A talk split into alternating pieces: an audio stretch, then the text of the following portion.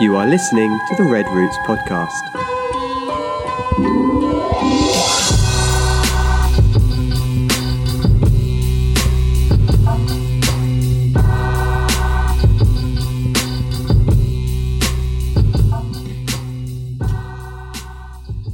Good morning. Good morning. Good morning. The joy Good morning. of the Lord is my strength. Amen.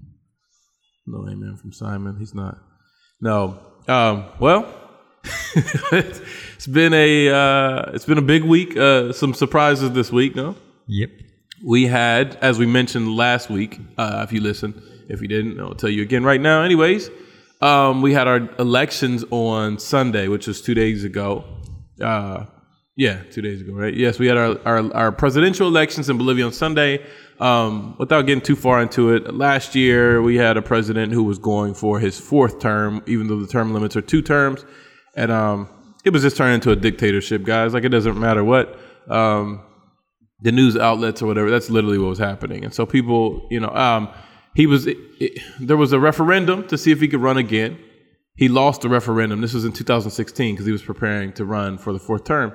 He lost the referendum, but then somehow slipped behind the cracks and went to Supreme Court and got it, which was all his Supreme Court, of course, and got himself approved to run again, even though the people voted no. Um, and so he put himself in the election. He was um, he was the election was really close, and here you got to win by ten points, or you get fifty, or you have to get fifty percent, or win by ten points. Those are the only ways you can win. So if you have forty nine percent and the other guy has forty percent, you don't win. It goes to a second round with the two top candidates, and so um, it was pr- it was really close, and then magically the computers froze for like a day or something like that. I don't remember how it was. It was it was some hours. Let's at least say that. Um, and then when they popped back up, magically he was winning by just 11 points. And so, anyways, there was a big investigation and um, found a bunch of st- stuff. And anyway, he, was cheating. He, he was trying to rig the election. Found all these ballot boxes stuffed full of people that only voted for him 100%. like, you think you would be smart enough to be like, hey, let's throw a few, like, you know what I mean? So it doesn't look whatever. But they, and they were sneaking these ballot boxes into the counting place. And it was just an absolute mess. Um, and so then he tried to declare victory. Then they tried to go to a second round, and like he was trying to just force his way into another presidency, uh, dictatorship at this point. And um, the people of Bolivia uh, just went out and blockaded, marched, and whatever, and basically just shut down. That's the best way to put it. It wasn't even about necessarily blockading; it was just shutting down, shut down the economy completely for 21 days or something like that. Um, like we just weren't working, like nothing, no no movement, no nothing, and you know, I, I will be honest, that was probably the most unified I've seen Bolivians since. Yeah. Not obviously not every single person because he still had supporters and stuff, but like even on that side of it, it was a lot of unity. When we can unify over hate, well, like if we hate something enough, well, it brings us together.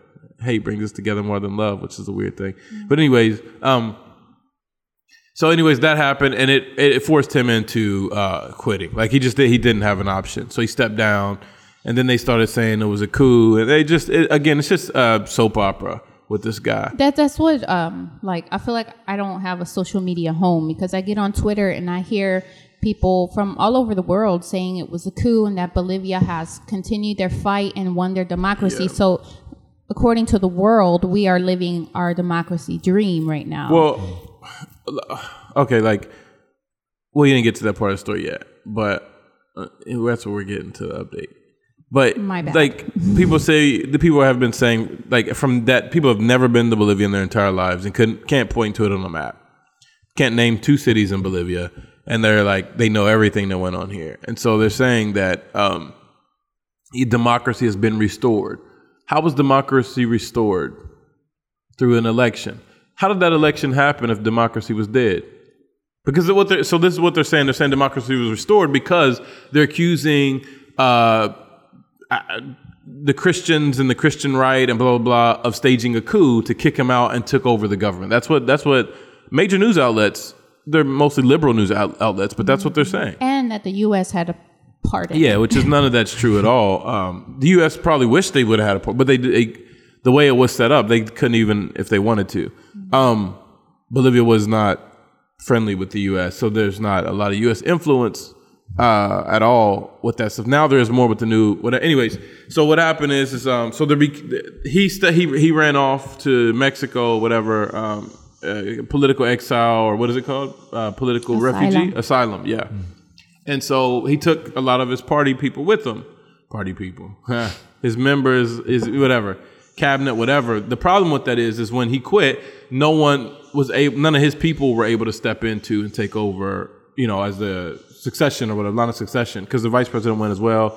And so the person that stepped up was like a lady who was in uh, part of the opposition, and she was the next in line because it was like there's a show with Kiefer Sutherland. I can't remember what it's called, but it's like this thing where everybody's blows up, and they, they somebody does some terrorist blows everybody up, and this guy's like uh, the something of housing or whatever, and because everybody died, like he's the next in line, and it's kind of that that's more extreme than this, but like it's kind of like that. Everybody left, so she was next in line, so she stepped in, and um, you know, they accused her of taking over and it was a coup and it was all staged so she can be in power.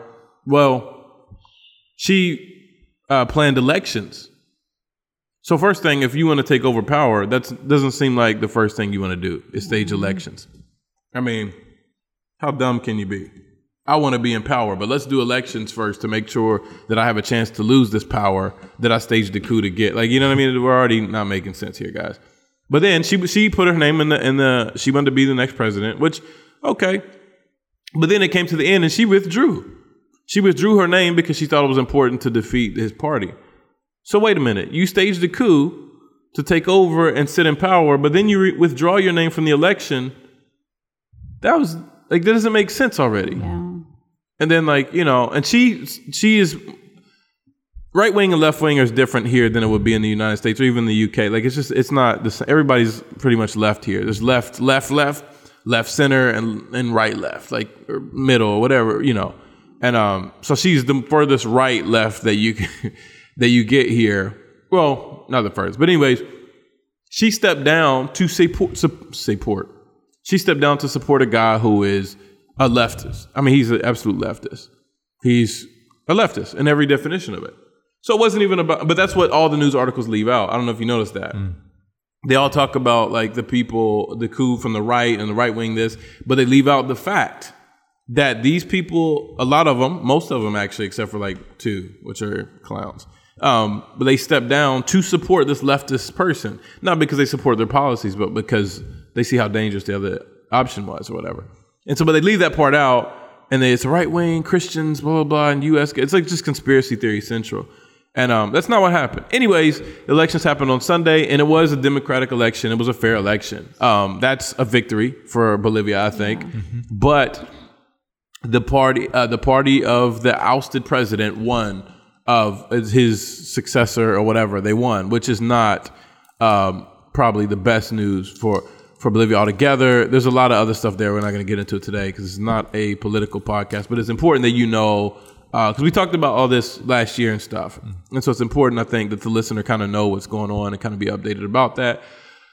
So there's talk of, and they're- he's pushing to come back already. The ousted president, he wants to come back, and um, he's kind of been a puppet master and all this. So there's there's some deep concern there. This is the same party who tried to make it illegal two years ago to invite people to church and pick people up for church. Um, and now the narrative is that right wing Christians are the ones that ousted them. Hmm. So now that they're back in power, what do you think is going to be their approach?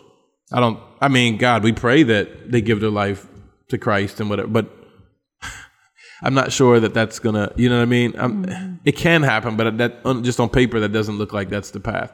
So there's some major implications there, right? And so there's a lot of things that could possibly happen, or uh, I don't know. Well, I mean, we can't speculate too much because then it just turns into a waste of time.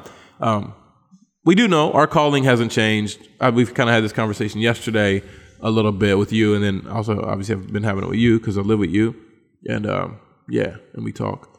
So, um, our you know our, our calling hasn't changed. Our the, the goal hasn't changed. Nothing has changed as far as who God is and what God has said and what He sent us to do.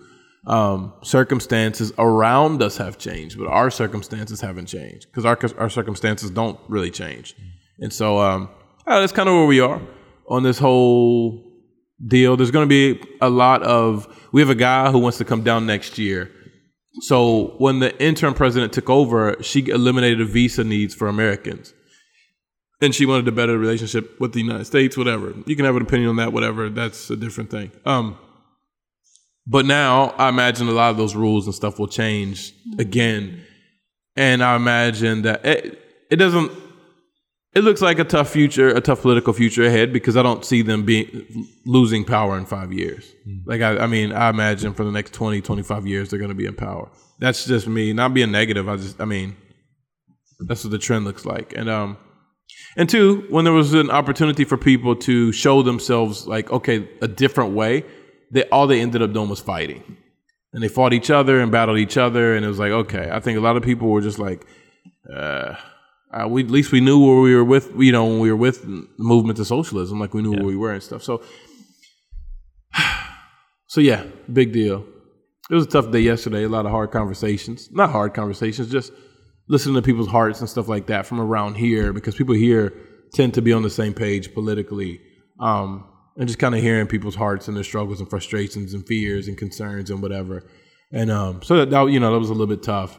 Um, but equally, just having the hope of Jesus, you know what I mean, like that we do have, and having that in your pocket to always be able to offer as a valid and eternal solution is like Yeah.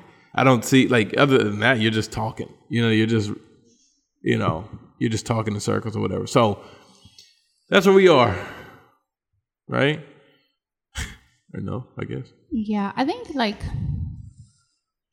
sometimes like it's a little bit hard for me to fully grasp the severity of uh, or the possible consequences of of the party being in power because like to me moving is just a plane right away you know it's like like even in the states if i didn't like what was going on in the states i didn't like my lifestyle in the states i would just i would just move and here like or at least consider that you have that freedom you know to do it. But for a lot of people their rea- they, can, they can't es- escape their reality. So they they know that for generations and generations the decisions made today are going to affect their their families and and their future. Yeah. So- Which now gets into an immigration conversation, right? And that, I mean, oh, not for you, but for people who uh, like legit should possibly or need to. There's a there's a point. I hope not, and I pray not, but there is a point to where a lot of younger Bolivians, at least, are going to start needing to consider going to another country. I, by the pattern and the history of this party, that's the truth. Now, I hope that's different because he's a different person, so I think it's unfair. Uh, is it? But anyways, uh, it partially unfair to say just equate him to what's happened for the past 15 years. Um, but and so then it's like, okay, well, where do they go? You know what I mean? Because people, it is true. People do just want opportunity, man. A lot of people at this point, when it gets to this thing, they just want to be able to make make a living and you know what I mean, just have a decent life and they can live in peace and whatever. And I think mm-hmm. as Americans, just like you said, we don't get that. And I know you guys have some immigration like arguments and conversations as well. But I think because we've been sitting in a state of prosperity for so long, our thing is like, dude, just get a job. Like, you know what I mean? It's mm-hmm. like, and it's not that simple on the other side of it. And people are like clamoring to come and understand there has to be policies and control and stuff like that. I'm not even saying one way or the other. I'm just saying it's not as simple as we make it. It's not as simple as everybody come in, but nor is it simple as everybody stay out. Mm-hmm. Or like, or just do it the legal way. Why don't you just do the 10 year process when your kids are seven? Well, I mean, it defeats the purpose. 18 by the time, you know what I mean? And so, not okaying illegal immigration, but I'm just saying it's a complex issue. That's all I'm saying. It, it's a big decision. Like people make it like it's a simple decision, even if your country is not in the best condition right now to pick up, leave all your things, and go to another place where you don't speak the language and illegally go in where you know you can be caught and Yeah. separated from your. Like that's not an easy decision that people are making to pick up. That is a huge decision made through tears and you know through stuff for some through prayer and like don't I'm not gonna say what God is telling them because I don't know, but it's it, my again my point is it's not simple at all. It is not a simple black and white issue. yeah Um, I think we are we are fortunate um, to be able to say, I want to go live in Ireland. Mm-hmm. They're going to give us passports without an issue. Well, we just have to Oh, prove that. visas. I mean, visas. My bad. Uh, we just have to prove that we make some Mm-hmm. kind of have some kind of income coming in. You know, um, Bolivians can meet all of those those requirements and still get denied a visa uh, to enter into the United States. I don't know how it works in UK. Um, and so you do find a lot of illegal situations where people are in Spain illegally or people are in the United States or different countries illegally because they didn't have the money to apply for to do it the, the correct legal way or or they try to do it the legal way and were denied over and over again and so I don't know it's it's it's disheartening one that you to even think that somebody doesn't want to be in their country you know mm. they can't just can't see a future in their country a place that you were born and you love you know but then um two to know that I can't be in another country either so where where where am I you mm. know I don't know I can't I can't imagine that Yeah. breaks my heart Yeah, it's tough. but it's just you know shows the complexity of all these things, and they're not eas- e- easily solved by like yeah mm. this that. It's not. It's not a hasty. Hasty decisions don't aren't helpful, and extreme decisions, right, left, up, down, are not helpful, and they're not real solutions, honestly. and to and to and I think the nerve of us to think that we know the the solution, like oh well, they should just do this. Yeah. Like you have no clue. yeah, I think that's not something I struggle with in a sense, but um, when you come from privileged backgrounds and you you come from a country where a system works in favor for you, so and and then you go somewhere where the system doesn't work in favor for you, and then you're kind of thinking, oh, you know, it'd be great if if people here, you know, would start their own business because I could go to the UK right now and start my own business. But if I Yeah. wanted to, if I had Yeah, an yeah. idea, I could go there right now. Within 48 hours, I could own a business and I could start it up however I wanted to.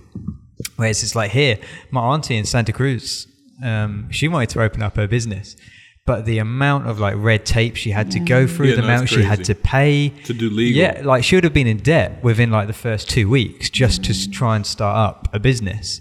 Um, and so she was like trying to find other methods, like, okay, well, could I do it this way? Could I do it that way? And it's just, yeah, it just wasn't worth it in the end. So she's not going to open the business because Yeah. it isn't worth it Yeah. for her. Like the amount of money that she'll have to to give up to, to even start it, and then the amount of debt she'll be in, the amount, yeah, just the amount of work that comes with it. It's like it's not worth it. I just keep doing Yeah. what I'm doing. Um, and so yeah, it's like you're saying, you're like you you feel like you have the solutions to people's problems, but actually you don't. If you don't understand the system that that's working Yeah. where you are, it's so much harder. Well, here because of the bureaucracy and all, like, like, and just the ridiculousness of oversight of oversight of oversight, so much mm. so that it gets lost in. Like, you get punished for trying to do things the right way. Mm. You're totally punished for it, and that's her situation. That's, I mean, that's what's happening with her. Is like she's trying to do the things the right way because you don't. So many people open their businesses illegally and they don't care. Yeah. Like some people are just just the way they want to do it, but other people it's just too it's too much. Like and they can't, and you got to live today. Like I can't go spend five days waiting in line over here, mm-hmm. then go to the bank to deposit because you can't be trusted at this business. The government doesn't trust their own employees to handle money, so I got to go to their other employees at the bank that the government runs. Which, like, you know what I mean? It's just silly. Well, why don't you hire some of those people and Yeah. some over there so I can pay them? And it's just mm. instead of dealing with corruption and stuff like Yeah. that, it's just we try to circumvent it, but then it creates this extra steps, mm. and then like you have to pay all these different penalties, and that because people aren't paying taxes, Yeah. so they tax you even more, and like you, and you literally get punished for being for doing things the legal way, literally. Yeah, So and then everything like- has to go through like this center in La Paz Yeah, as yeah. well, and so it's Yeah. like people that don't even know your situation now get the final say on everything Mm-hmm. that you do, and all it takes is for them to hit the red stamp saying denied. Yeah. that's it. because they don't care. Like, and like, and, and you're exactly right. And that's another problem too. Is everything is so centralized. Like, we can go to a government office here, and all the, I mean, they're the ju- the boss of this, and the you know they have all these titles and whatever. But all they all they can do at the end of the day is send it to the centralized government office where everything is controlled there. And so like it's it's problematic. And like so they don't have any. They're just here to receive our papers and tell us what we need, essentially. And I'm not insulting those people, but that's the reality of the system. Yeah. And so, like you said, you have to send it off somewhere else. And so, uh, I just think we. I mean, I didn't get it before I live here, so I'm not being overly Yeah. critical of Americans Yeah, yeah. or whatever.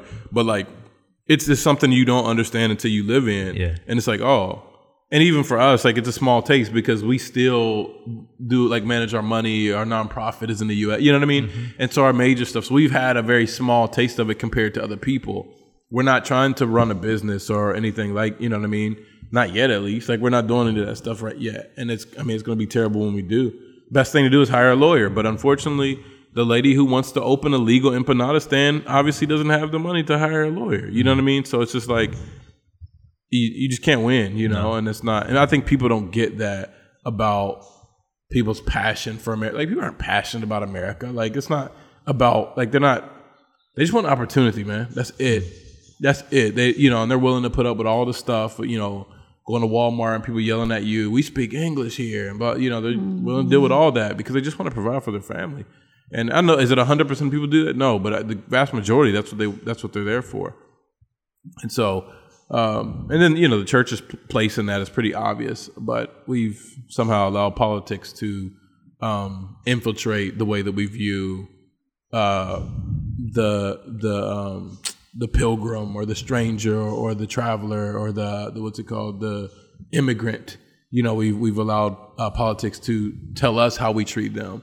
Now we should allow the government to to uh, enforce their laws that they have. I mean, we we can't stop that, but equally, that doesn't we, sh- we can't allow them to overstep and tell us how we should love people or how we shouldn't love people and put a standard on that. But that's what's happened, right? Is like, I mean, that's what's happened in the U.S. anyways. It's like, at like, at least in the U.S., is politics is just oh, it's hijacking Christianity. But that's another subject for another day, maybe. But anyways, so before we start a political podcast, which we've already done. Uh, but it, I- you know, honestly, it is necessary to talk about that just for perspective and stuff like that, and people can kind of understand both sides of of this stuff. That's not easy. Um, I think like as as Christians, you know, because we're like, well, we don't want to cause any kind of division or chaos, so we're going to stay far away from politics. Don't mention it. That's how I was raised. You don't mention politics in friendships if you want to remain friends. in relationships, if you want to remain, your vote was always anonymous because you didn't want to create any conflict with anybody in your family. And so, as Christians, I think before we were told to completely stay out of politics is not it's not a field for believers because politicians are deceptive or whatever. Um, and then on the other extreme it's like oh yeah law and order. God wants order. God wants law. And then now suddenly you see this. I don't know if it's suddenly or just that we see it more this w- wave of christians that are like just all about politics because politics is sacred and it's very christian. And um, I think just in the history of the world, as as humans, as believers, we've always found it difficult to find that middle ground. So we're supposed to love. Well, because it's lonely, and that's the real issue of it. Is we have a natural tendency or natural um, desire to belong to something, and then equally, we who wants to lose? Like no one wants to lose. So we you combine our natural desire for belonging, and then equally our desire to want to win, and we team up with who we think has the best chance because we've been convinced and and deceived into thinking that we lose. Like winning is more important than obedience and being committed to the gospel. And this is what we talked about. It's the same issue with, with, with the football uh, league or whatever, the church football league. There's the the rule is that people the people have to go to your church, like like be members essentially. They can't like well they came one time in 1940. No, like they have to be members. And so and then equally the elders have to sign off saying that these people are members. And so uh, of course other churches have added people, they're not even like believers or anything, like just out there playing or whatever. And so, but that our church is not, we don't do that because what's more important for us to win a church league football game or our integrity? I guess it's, I mean, for me, it, it's that simple. Hmm. It's absolutely that simple. We're not bending rules and stuff to, in the name of winning because essentially we're losing. That's what, you know what I mean? And b- because we have no eternal foresight or, or whatever it's called, I think that's the right word we focus on winning here and now, and so because we don't understand, we don't grasp eternity, what Jesus has for us. We don't understand. It's it's gone from uh, self-sacrificing religion to a self-preserving religion, and so anything that we can do to preserve ourselves and me and me feeling good and winning, and and so then when we really obey what Jesus said, we find ourselves isolated. And so we're isolated and like I'm not a part of that. And you have you do you have this longing to belong to this or to that, and you can be a part of political a part of a political party. I'm not saying that can't be possible, but equally you don't belong there. Yeah. So I can go to, you know, I can go to Australia tomorrow, vacation, whatever, but I know I don't belong there. Mm-hmm. Not because I'm American or black, it's because I know I belong in Bolivia right now. And so it's like you, we can go and be a part, we can collaborate on stuff, but you, we, we cannot belong to these parties.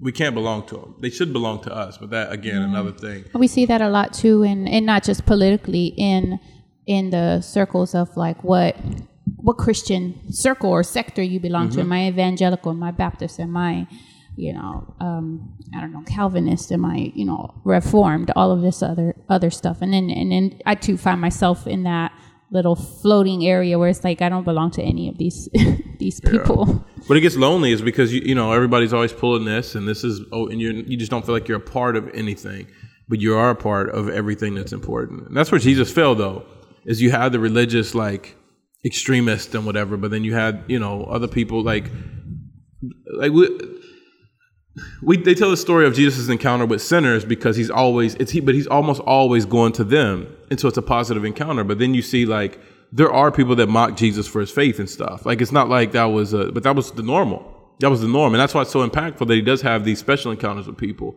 Um when he's like when they're like he's forgiven their sins and they're repenting and following him. All the disciples but they were jewish so it's a different kind of dynamic there but like just different things with gentiles and stuff like that you know. But he didn't belong to any group. And that was really the problem is everybody wanted to lay claim to jesus. And he's like nah like i ain't you know. And so they come over well caesar give to caesar. And the pharisees wanted to be your teacher but you're eating with these people. And then these people you know like he's not going to be hijacked by anybody. He's not on your team he's not on your team and he's not on your team. He's on his own team you know. And i think for us like we tend to struggle with or feel like that that's just not enough for us sometimes. But it is enough and so which I, I get the struggle but the reality is that that is enough. Jesus we say that we sing it jesus is enough and but then we get up and like we've joined this thing and we've sacrificed like half of our faith at least or at least the very points of faith on either party. And then we we dive all into this and we sacrifice parts of our faith for it. Mm-hmm. But anything that causes you to sacrifice any parts of your faith even things that you would consider minor is uh, a distraction from the enemy. Again doesn't mean you can't collaborate but being a part of this thing. And so it's just dangerous. It's a dangerous place to be. And it's that's where we've gotten caught up in as a church. And i mean here in bolivia that's an issue that's the issue too is that's what's happened. It's it's a newer that's a newer idea here but that's what happened in this this election as well is people wanted to vote for a christian candidate and he was not even a christian. And like yeah, it's just a it was a whole mess a whole mess and like but we're just so confused and so lost and we have this need for a home. And jesus is like and peter writes like you're just pilgrims passing through. This is not your home. Like we're literally told this in our bible. And like but we just we don't we have this we, we can't resist almost it seems like.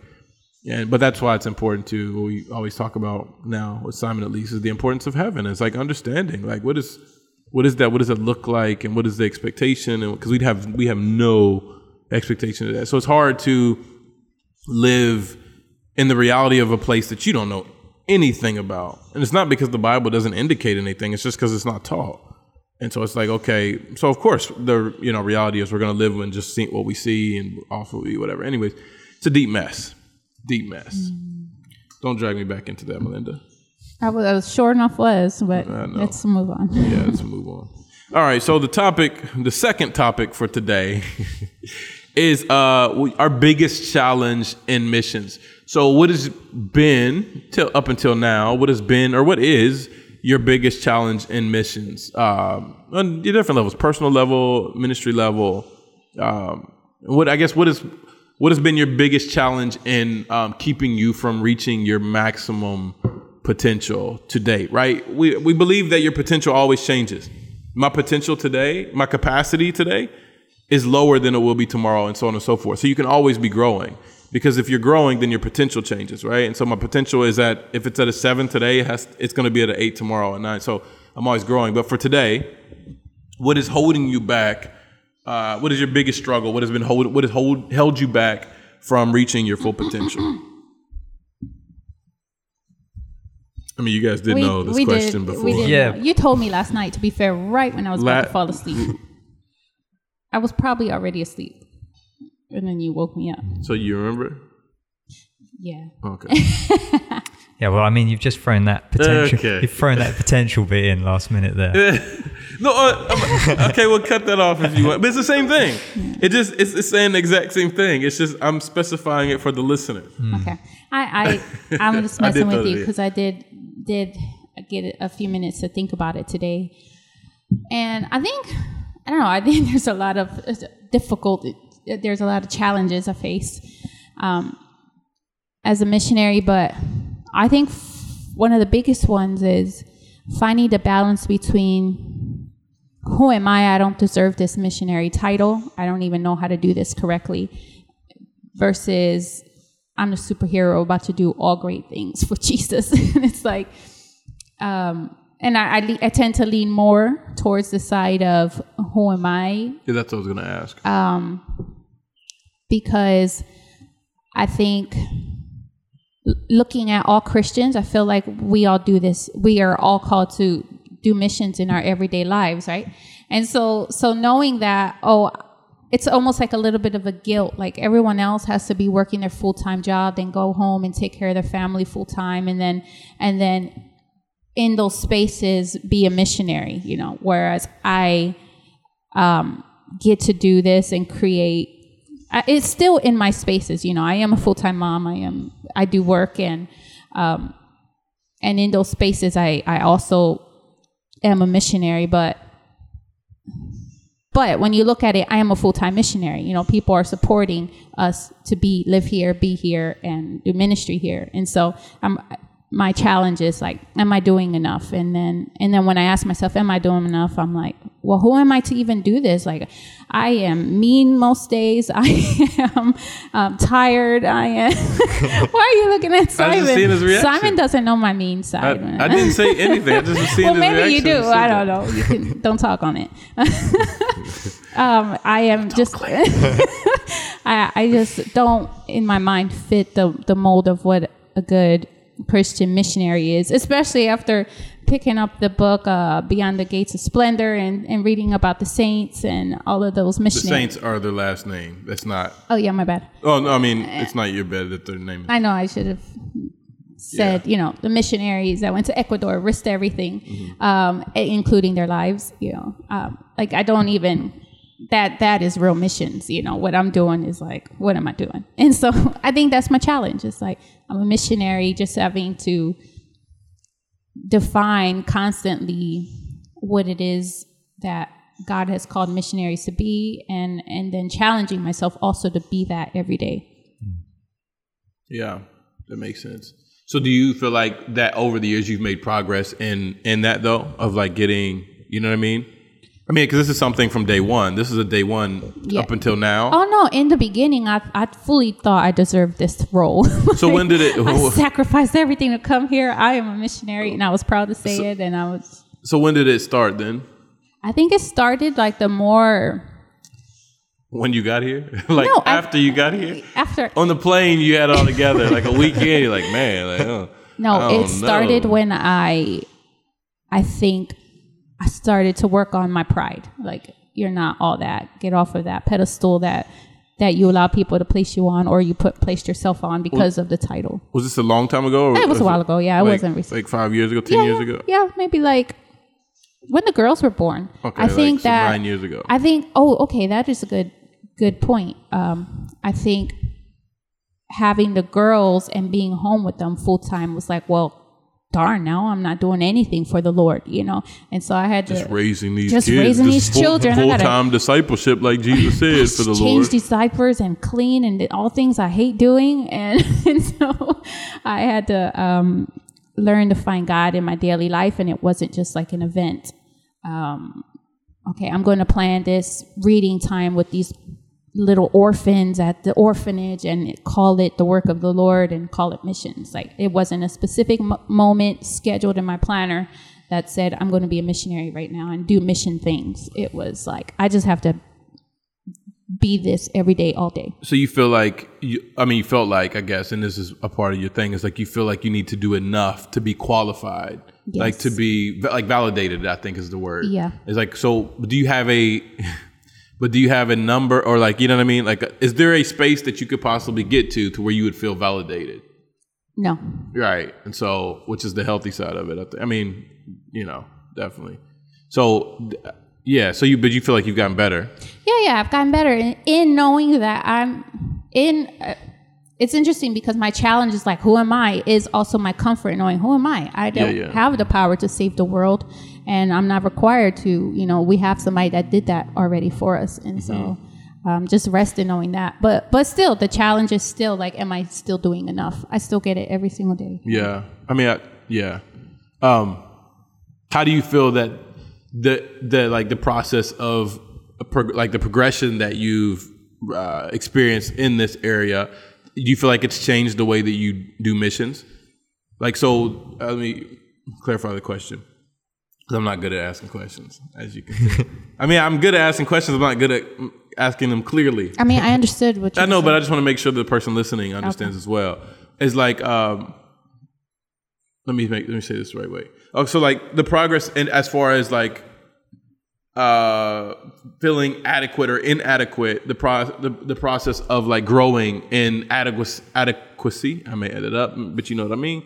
In Christ, do you feel like that process has um, changed the way that you do missions and you view missions?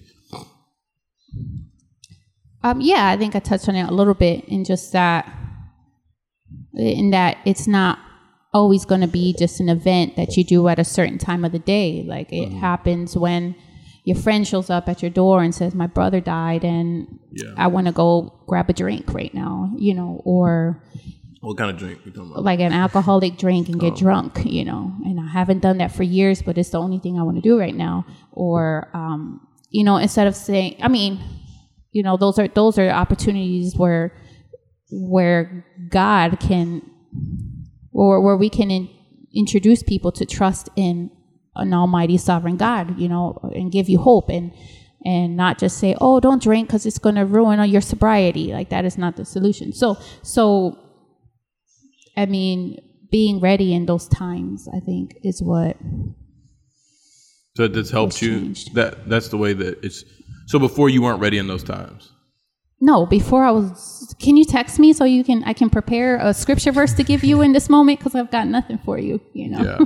So for, I'm- Before it would have thrown me all the way off. Like I don't know what to say, and I suck at this. yeah. Well, I'm just trying to connect the dots. So like, before you felt inadequate, and now you found, found you, now you feel more adequate I in think- Christ, and that has caused you to be prepared for when people show up at your door. No, I'm still never prepared, but to be like more willing to. I guess now I'm all over. Oh, the place. because you're not depending on yourself Right, anymore. You're- right. Okay. I'm just- okay. Uh, no, I just wanted to, just you know, that it's in in the moments of our lives that Christ can be glorified um versus before I felt ready but I wasn't always ready because those things were in a controlled environment missions was a controlled environment Mm-hmm. yeah, it for was me out there. yeah and um now it is not controlled I can't control when it happens where it happens it's just life Yeah, yeah. That makes sense. So basically, just learning to rest and depend on Him without, like, not lazy and that we don't study anything. We just say whatever, but equally, like, not be so concerned about this is a mo- my moment to qualify myself or whatever. Uh, This, this is, um, let's just be, like, let's like let the Holy Spirit speak because you know, yeah, you can't prepare for those things or whatever. Right. Right. But in in the way that I view it now, I still feel like, am I doing enough? Because it doesn't seem fair that I'm just being a Christian. This isn't missions. I'm just being a disciple, a a, a, Christian, a, you know, a child of God, and this is what we're also called to do. Yeah, that's so. I mean, that's not even just what we're called to do. That's supposedly who we are. You know. Yeah, it's who we are. Right. And so, yeah, no, I get it. I get that. What about you? You've had time to think now. Twenty four hours. And Yeah. No, I'm kidding. No, I think so. I, my line of thinking went more along the practical side of things. Um, so the first one, maybe slightly more obviously, is, is language. Um, I think that has a bigger impact than you think and then you thought. So like, yeah, I think you're always aware, like, okay, if I'm coming out here and I don't really speak the language, it's going to be tough. Yeah. I mean, you get here and it is tough, and you get that. But I think it's only really when you start progressing a lot more and you look back and you see how things changed as you were able to speak the language that you realized how much of a barrier it was. So, I mean, like for me, like on a working level, uh, on the football ministry thing, the first year was really tough. And I didn't have much of a relationship with the guy that I worked with. Yeah, yeah. There wasn't much communication at all. Um, it was it was really really difficult at times because you're turning up to something and you just have no idea what's going on. Um, you don't find things out until last minute or or whatever. Um, and you put that down to oh you know maybe he just doesn't like me you know have i done something wrong or whatever whatever um, but as time's gone on i look back now and i think a lot of it was just that because i didn't speak the language and i think and this isn't pointing fingers because I'd probably be the same if the ro- if the roles were reversed and I was working with someone in England and they didn't speak English. I don't know how much patience and how much time I would have constantly to be like, okay, I need to be because you've got you've got to go out of your way for that person twenty four seven to make sure that they're understanding everything, Yeah. um, and whatnot. But um, definitely now as my language has improved, I have a great relationship with this guy. Like it, now, he like texts me all the time. I know exactly what I'm doing. He trusts me completely. Sending Um, you memes and stuff. But um, and so I look back and I think a, a lot of that was just the language. Like as the more I learnt the language, Mm. the more that I grew in confidence in the language, the more he started to trust me. Yeah. The more he was like, okay, so yeah, Simon can do this, Simon can do that. yeah. Um, and so yeah, you look back and you think, okay, that was that was a real barrier. Yeah. Where I didn't really know it because you're living in it and you're working, and you Mm-hmm. know some people are great and they just they'll be with you no matter what, whether you get the words completely wrong or don't understand anything, they'll still be there. Uh, whereas for other people, it takes you know they won't open up straight Yeah. away if you don't speak the language. You know they're not just going to Yeah. suddenly commit themselves fully to you. Yeah. um, and so it's a, it's a process, it's a, a building process for them. So I got a question about Yep. that. I know you got more, but I just got a question about the language part real quick. Hmm. So how hard do you see language at on a scale of one to ten? Language learning, oh, obviously, one is not hard. Hmm. Ten is extremely hard. I guess you can answer this as well. Um, probably an eight or a nine. Yeah, I really really struggle How, with. how difficult is language learning? yeah, or yeah, Oh, it's it's uh, it's frustrating. It's hard it, because even though most people would listen to me speak and say, "Oh, you speak well," you know, your Spanish is good. I still every single day find myself flustered and frustrated because I can't communicate what I want to say. But and yeah, so how? So okay, then I'll ask this: How much of that do you feel is mental versus it's really hard? Like you know what I mean? Is it is like or how much of it is confidence based? You know what I mean? Like It's got to be a lot of confidence because our children, you know, Yeah, they don't even man. know their timetables and they're like, my kids, like Jolie, I'm is kidding, not, Jolie's it, but- Mm-hmm. English is not great. She- well, I'm gonna get more bigger next year. Now, what more bigger? Be, because she's at this somehow she's crossed over backwards because their first language is English, and she translates her thoughts from Spanish to English now. And this is the kid who didn't want to speak Spanish. Why do they keep spe- talking like that? Remember she said yeah, that. when they talk. Like, so it's not Spanish, dude. difficult because you know children do it every day all over the world. They're learning Mm. several languages at one time. I think it is a mental thing and a confidence thing. What about you? Yeah, definitely. It's um, it's that sense of getting flustered, getting frustrated because obviously, especially like you're later in your life in terms of like mid twenties or whatever. You've gone twenty years of just speaking. You've been able to say anything that's on your mind. You've been able to communicate. You've just been able to say it because you grew up, like you said, you grew up learning the language, and so you knew it. I can just speak English. Mm-hmm. Whereas now you're in a position of I can't just say anything that's on my mind. I can't just share my opinion. Yeah. I've got to really think it through beforehand. And so, like, there'll be times when in meetings I'm sat there and I'm thinking, okay, we're on the topic of uh, what color cups should we get? And so I'm thinking through in my head, how do I say, oh, Yeah, I think we should have purple cups? By the time I've worked out in my head, They moved on. They've already We've moved purchased on. yellow cups. yellow cups have been brought. that whole conversation. Yeah, exactly. Yellow cups have been brought, and we're on to topic five. and I've just worked out in my mind, like, what's the colour? What's the word for purple? What's the word for purple? Purple is hard. Yeah.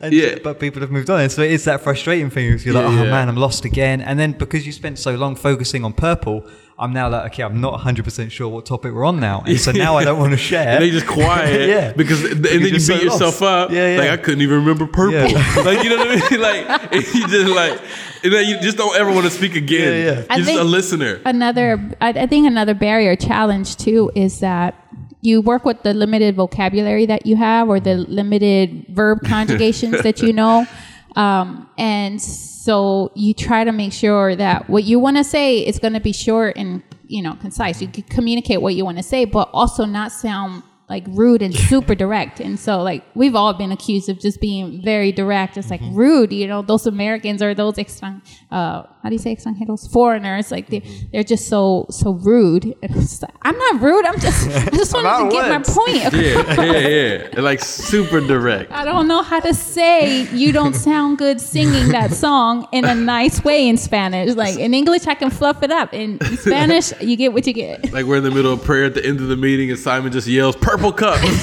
like, what, what's wrong with this guy? Take it easy. I got it.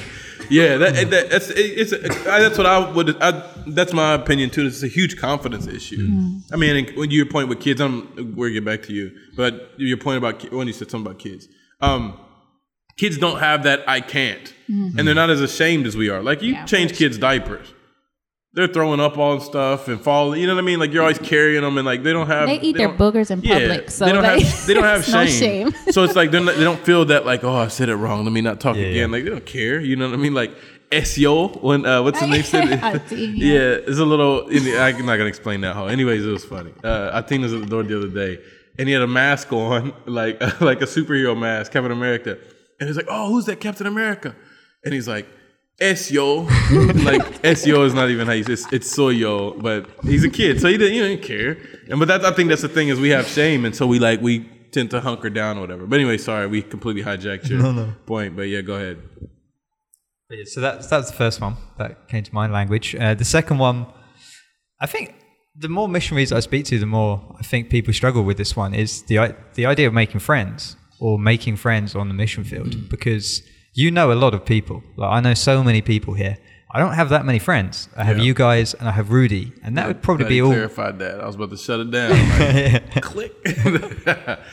like that would they would be who I consider as friends. Yeah. Um, and so you're at this weird crossroad where you know so many people and so many people know you, and then you're you're you're like, man, who's my who's my friends Mm-hmm. in this? Um, like who who do I go deeper with? Mm-hmm. Who do I share with? Who can I hang out with? Like in terms of I've built that relationship because this is like the first time in my life where you you almost have to leave your house in search for friends Yeah. Yeah. and it's a really weird concept to get your mind behind because Yeah. you've just you go to school with friends you go to college with friends you go to university with friends and then you have friends that you have your next door neighbors people you grew up with Yeah, yeah. and so you've just had friends and then all of a sudden you leave all them behind and you you've gone to a place you don't and you start meeting people and so you know loads of people but you're like wait i haven't made any friends. I just know these people and they know me. Um, and then like you hang out with people so I'll, I'll hang out with rudy a lot and he'll take me places. We'll go to football together we'll go to eat together um, and he'll meet up with his friends and you tag along. And then you're kind of like that guy that's people like and you're there but you feel like you're just tagging along to everything Yeah. if that makes sense You're like, Rudy's friend. Hey, yeah, Rudy's friend. yeah i'm i'm there because rudy's invited Yeah. me Yeah, yeah, and it's yeah. like and it's not that they don't like me and i don't like them because if i'm not there they will ask oh where's simon where's simon and then next time i go they're like hey where were you where were you but I don't. I wouldn't class them as friends Yeah, because we're not at that level of. I would go Yeah. to them if I have a problem and I'd share with them, or they would come to me, Yeah. or would we hang out outside of Rudy? Like, would I go for uh, lunch with these guys if Rudy wasn't there? It would be awkward. But to be fair, Rudy probably doesn't go to those people when he has problems either. They're just like, Yeah. oh, let's hang out and be goofy together Yeah, and yeah. have fun. Well, that's right a now. challenge here too. Is that's a good topic. Is friendship is uh, that maybe everywhere, but we live here, so that's just what I'm talking about. Yeah. But friendship does not go deep. It is friendship is acquaintances. It's people that I've been around for a long time, but we've never gone like anything deep or whatever. I found out about some stuff because you know if you did something and the police, you know, or if your father dies or whatever, you know what I mean, which is some, you know, the case for some. Like, you know, obviously you know that, but I think people mistake knowledge for depth. Yeah. So like, you know what I mean? They know I know about this person a lot, so we are really good friends, and that's Yeah, not yeah. necessarily true either. Yeah. You know. Yeah, and, Which- and we know it's not just speculation. Like I've actually asked Rudy, and I've asked different people. Like you've known them since you were three. How deep does your relationship go? And not very deep. I mean, yeah, he'll say, he'll, yeah, he'll, he'll, he's straight up about it now. But what makes it harder for you too is because you're looking for deep, meaningful relationships in the midst of a place where a lot of people don't understand deep, meaningful relationships, mm. and you know we don't expect that from non-believers. But in believers, we should be the people. That's what I mean of deep, meaningful relationships because we're told to confess our sins to one another. We're told to pray together one another. We're told that in Acts they had everything in common, and you know it doesn't mean they all. You like Seinfeld? Me too. Like it's not what that you know. It's not what that means.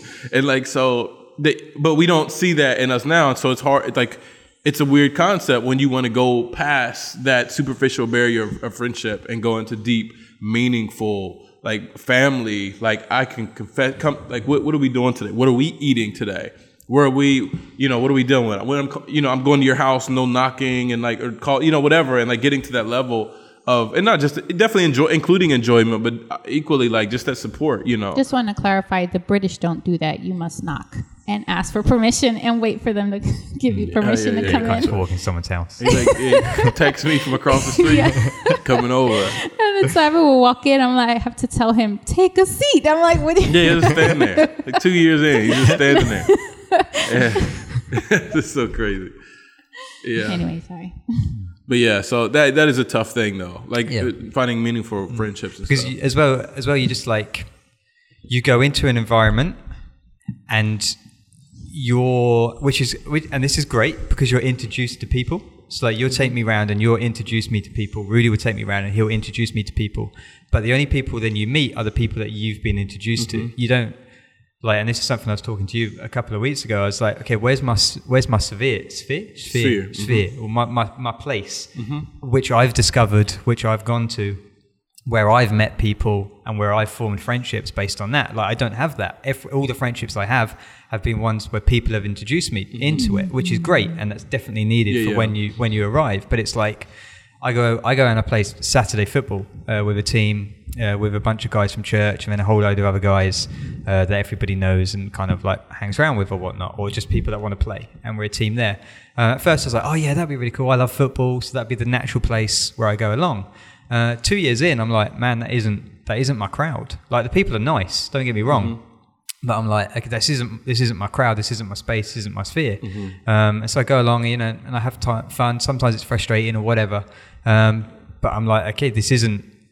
I'm not going to develop any deep friendships in that group of people. Like I said, they're nice people, uh, but age gap barriers or interests or whatever, that isn't the place where I'm going to create deep, solid friendships. So it's like, okay, that's been enjoyable, but I now need to break out of that and try and find my own space. Like find Yeah. something else that I'm interested in and try and meet people outside of this this bubble that I've been put in and that I've created myself. Or um, do you get what I mean? Like that I do- no, that, bu- that bubble that you've arrived in, um, Absolutely. and to try and break out of that and say, okay, well, It's healthy. I mean, it's a healthy thing too to have. I mean, like you said, as a kid, you had neighborhood friends, Hmm. you had football friends, you had you know you had school friends or whatever, and so you have these different groups of people that you can connect with and grow with, and it's the di- diversity is really what it is. Hmm. Is having diversity in friendships, and that's that's you know a, a, a very necessary part of of growth, just human growth, you know, whatever. And so yeah, I think sometimes as individuals we can do a little bit better too. Like if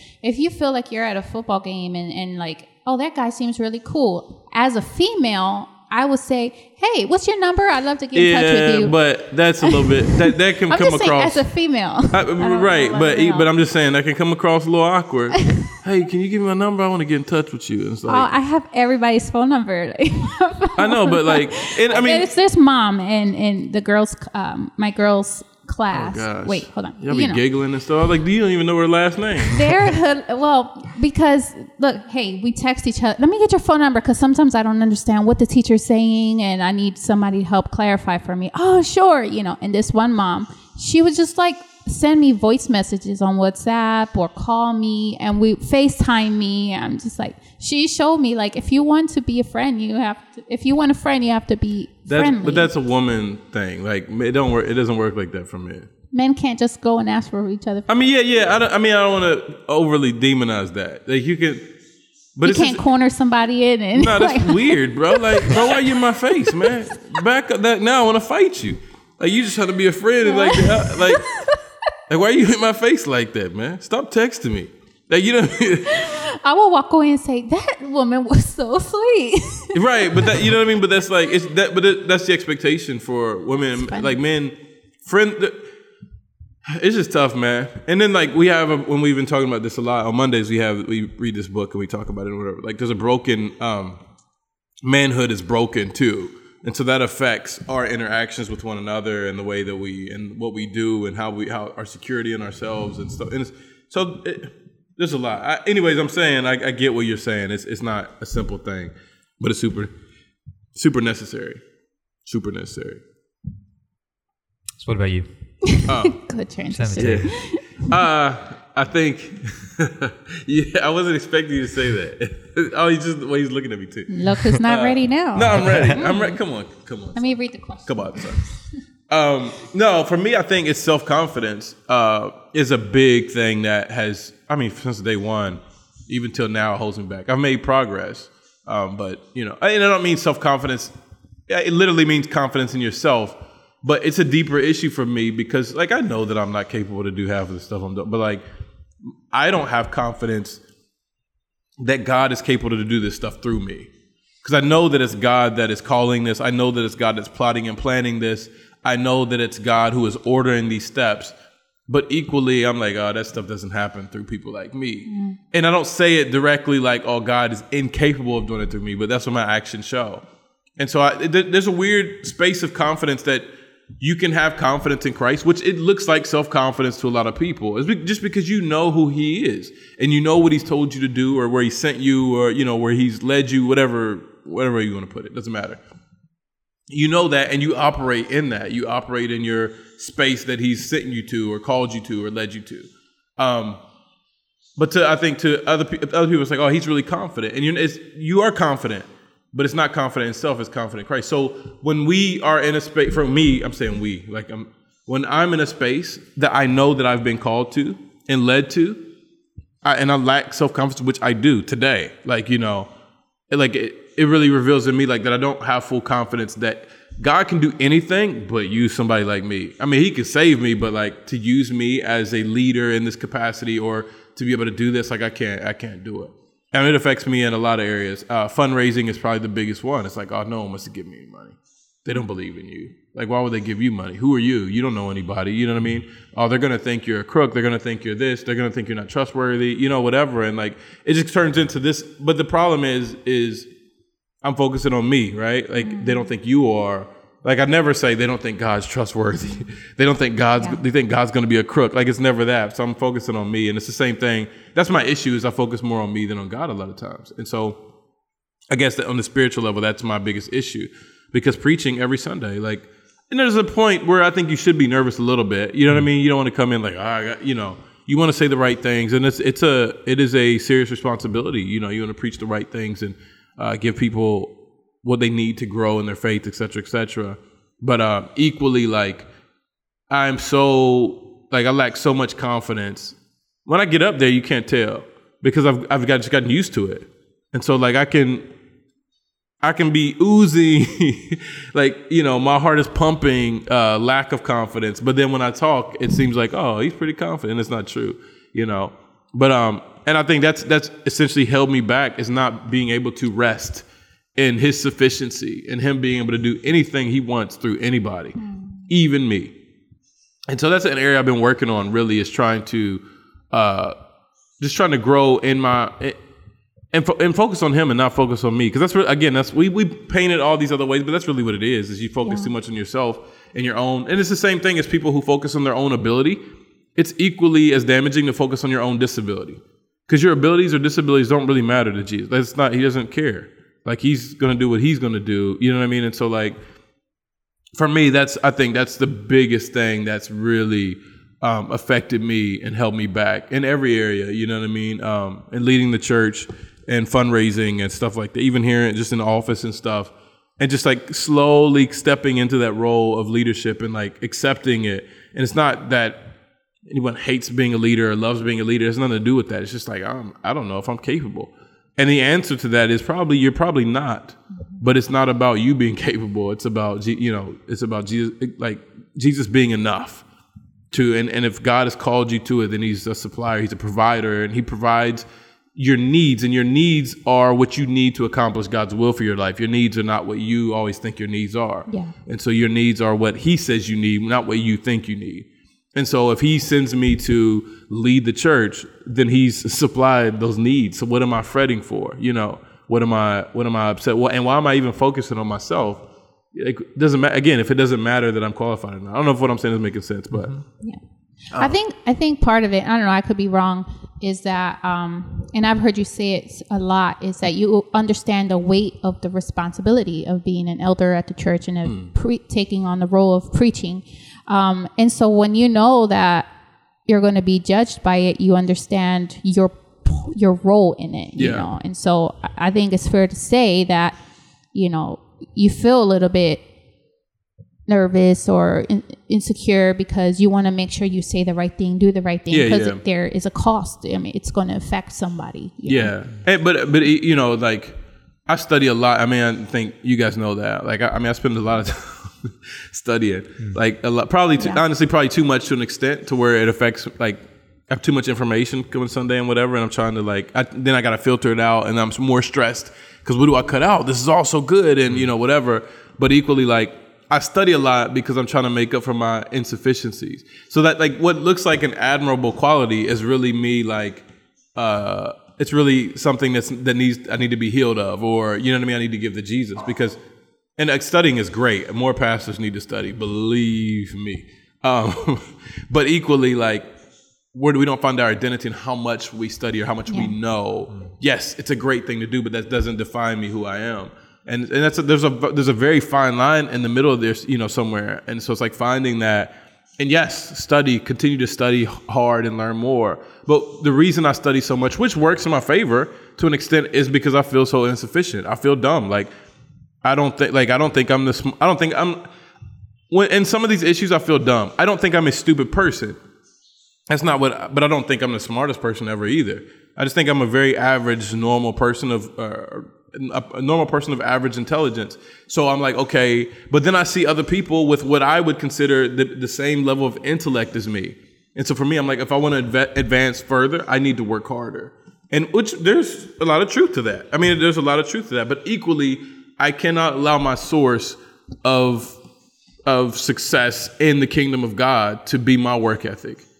I have to let my work ethic be a response to the source that he is in my life. You know what I mean? And so it's not nothing really needs to change on a practical level. It's just understanding the place of that, and it it- it'll change my my ability to rest and relax and have confidence that he is enough. You know, and, and I can still study a lot. I can still do all these things, but it's just putting th- prioritizing or putting things in the right place. Because right now, I think subconsciously I see how much work I put in as the source of a good message, and that's obviously not. Mm. And so, but because he's the source, and because of what he's what he's done and what he showed me, and because he is enough, that propels me. That should propel me to to study and to have, but not in a nervous, like stressed out state. You know what I mean? But in a more you know uh, relaxed state and stuff. And so, and like, it, it- I'm not stressed out to the point like it's not. I say stressed out, but I probably shouldn't say that because some people are like, you know what I mean. They really deal with like major stress, but like it it gets to the point where like I don't even like making decisions. Melinda's like, "What do you want to eat?" I'm like, "I don't know. I don't want to decide anything else. Like I've made enough decisions for the day." Like Yeah, he'll max out on his decision making. that's not, that's ex- that's extreme. Like, but I'm, I don't want to decide things that someone else can decide. You know what I mean? Like I don't care. Feed me whatever. Like you know. And if you're married, you know how much of an argument that is. What do you want to eat? I don't know. Whatever you want to eat. I don't know. What do you want to eat?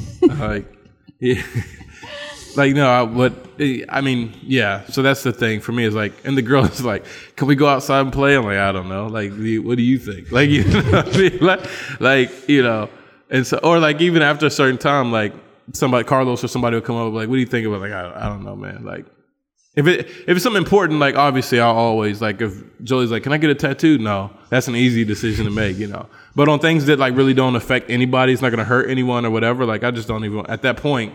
Sometimes I just don't want. I don't even want to make more decisions. Like I just get worn out. But it's because it's not because I make so many decisions. It's because I I depend so much on myself to do it. You know what I mean? And it's like, okay, dude, just relax. And so that's why we kind of a part of the reason why we started a new thing too is we're taking this week, and you guys know about it. I'm telling them we're taking this week to kind of as leadership uh, at the church and stuff, and it's basically the core members just taking time to like just pray about direction and stuff for next year, and just uh, really getting in a deeper habit of seeking God and like hearing from Him and just being led by God and not by good ideas and stuff. And so, oh, it's a process. But yeah, that that's definitely helped me back a lot. Um, I think from a practical stance, I think people could say that's what propelled me like to just progress in on any level, small progression, big progression, or anything.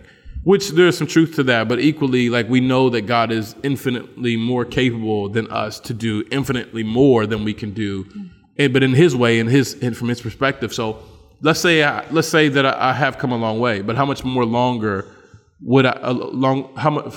Like Jolie. Mm-hmm. Mm-hmm. I was how much about to say. how much more how much further along see now she is affecting me how much further along would i be doing it like his way in every step of the way instead of like me having confidence in myself or wasting time lacking confidence in myself mm-hmm. which you know what i mean because again it's the same thing it's like a mirror image the guy in the mirror is raising his left hand you're raising your right hand like you know what i mean but it's because it's reflection it's the same thing you know and so so yeah, that's my biggest that's my biggest struggle. I think friendships that's a big thing. Like for this point at this point for me in my life, I, like I'm good with my friendship. That doesn't mean I couldn't use more. But when I you're 24, right? Yeah. So when I was like around your age, like that was a big deal for me. Um, but I, I had a lot of friends because we just lived in a different context, and so you know I had a lot of close friends and stuff like that. And um, but now living here, it's a little bit harder with where we live and stuff. But equally, like it's just different. Man. I'm a different stage in my life. My wife and my kids, and like, and then you guys are you're across the street. He's down the street, and Miguel's over there. And, and I'm older too, so it's easier for. And we have kids, so it's easier for me to sit and talk to Miguel. As for you, it's like, how's it going? Like, you know what I mean? Like, it's 55, and so it's like, what do you, you know?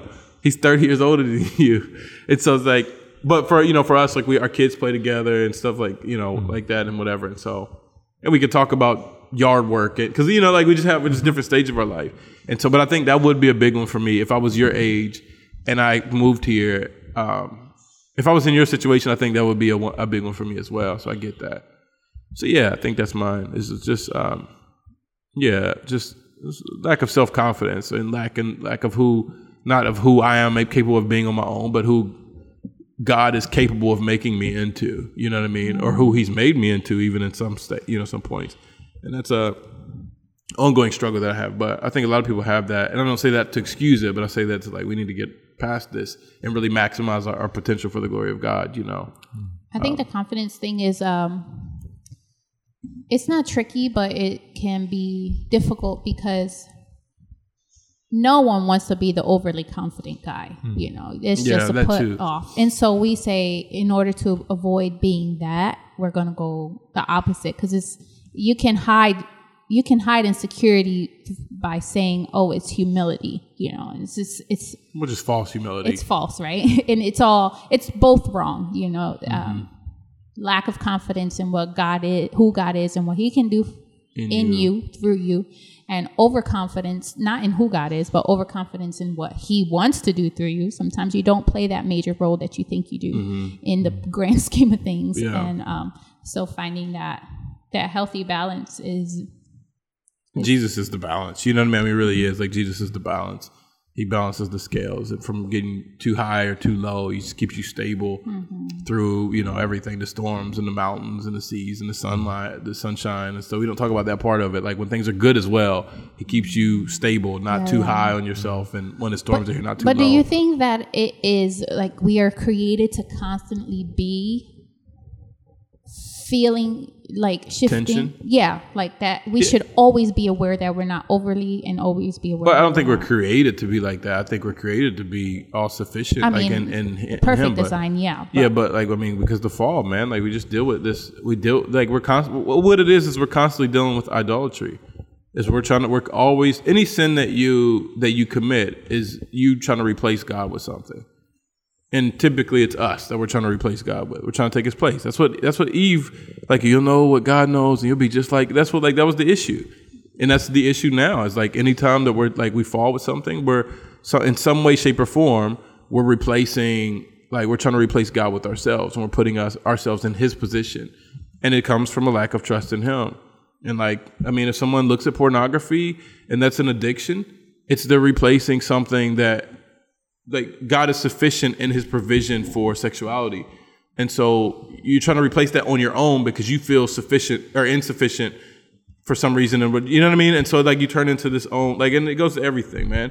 If you're stealing, I mean that's an obvious one, you know what I mean? And so it's constantly you're trying to put yourself in God's place in your life. And so that there's a constant tension of that. And and Jesus is the to keep you he's paid the price to keep you on the right side of that you know what i mean of that tension. And you're definitely going to feel the temptation of it being constantly pulled back but he's the solution to that. Because i think even before in the Old Testament, you see people going way right, way left, way right, way left, you know, and you see like, you know, these uh sinful generation of these people, whatever, and their way here.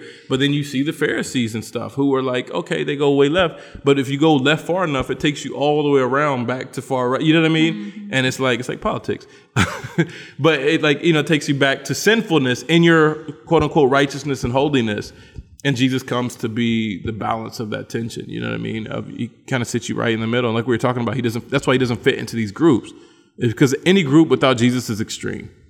And so it's like he comes to kind of create a new category, a new community in him, and you kind of live with other ballistic points of community. Like you know, he's looking for more community to kind of keep you because together we can live in this tension, and we can kind of when he's pulled that way or I'm pulled that way, we can kind of pull one another back.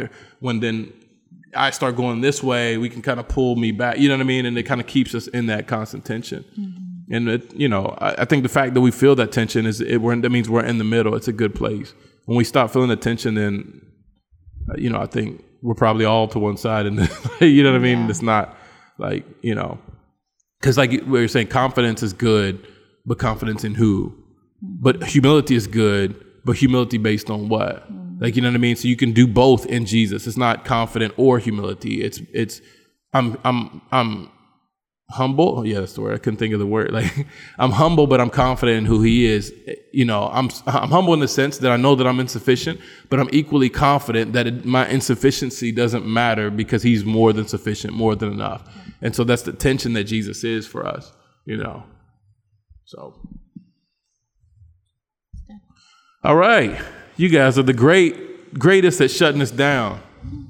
We always go, go always go right um like to an hour and ten minutes or less right there. So we're finishing up. So yeah, all right. So you don't got nothing else. No, no. You know nothing else. Nope. All right. So listener, thank you for listening. That's what listeners do. now we really appreciate you guys. Um, uh, your love and your support. Always listening to us Babylon for a while, uh, whether about politics. We appreciate your interest in really what's going on in Bolivia and things like that. Um, yeah. Until next time, we will. it's always weird to close the down because you know what to say. Have a so, good week. Yeah, have a good week. Until next time. I know you can Ciao. try to do it. Provecho.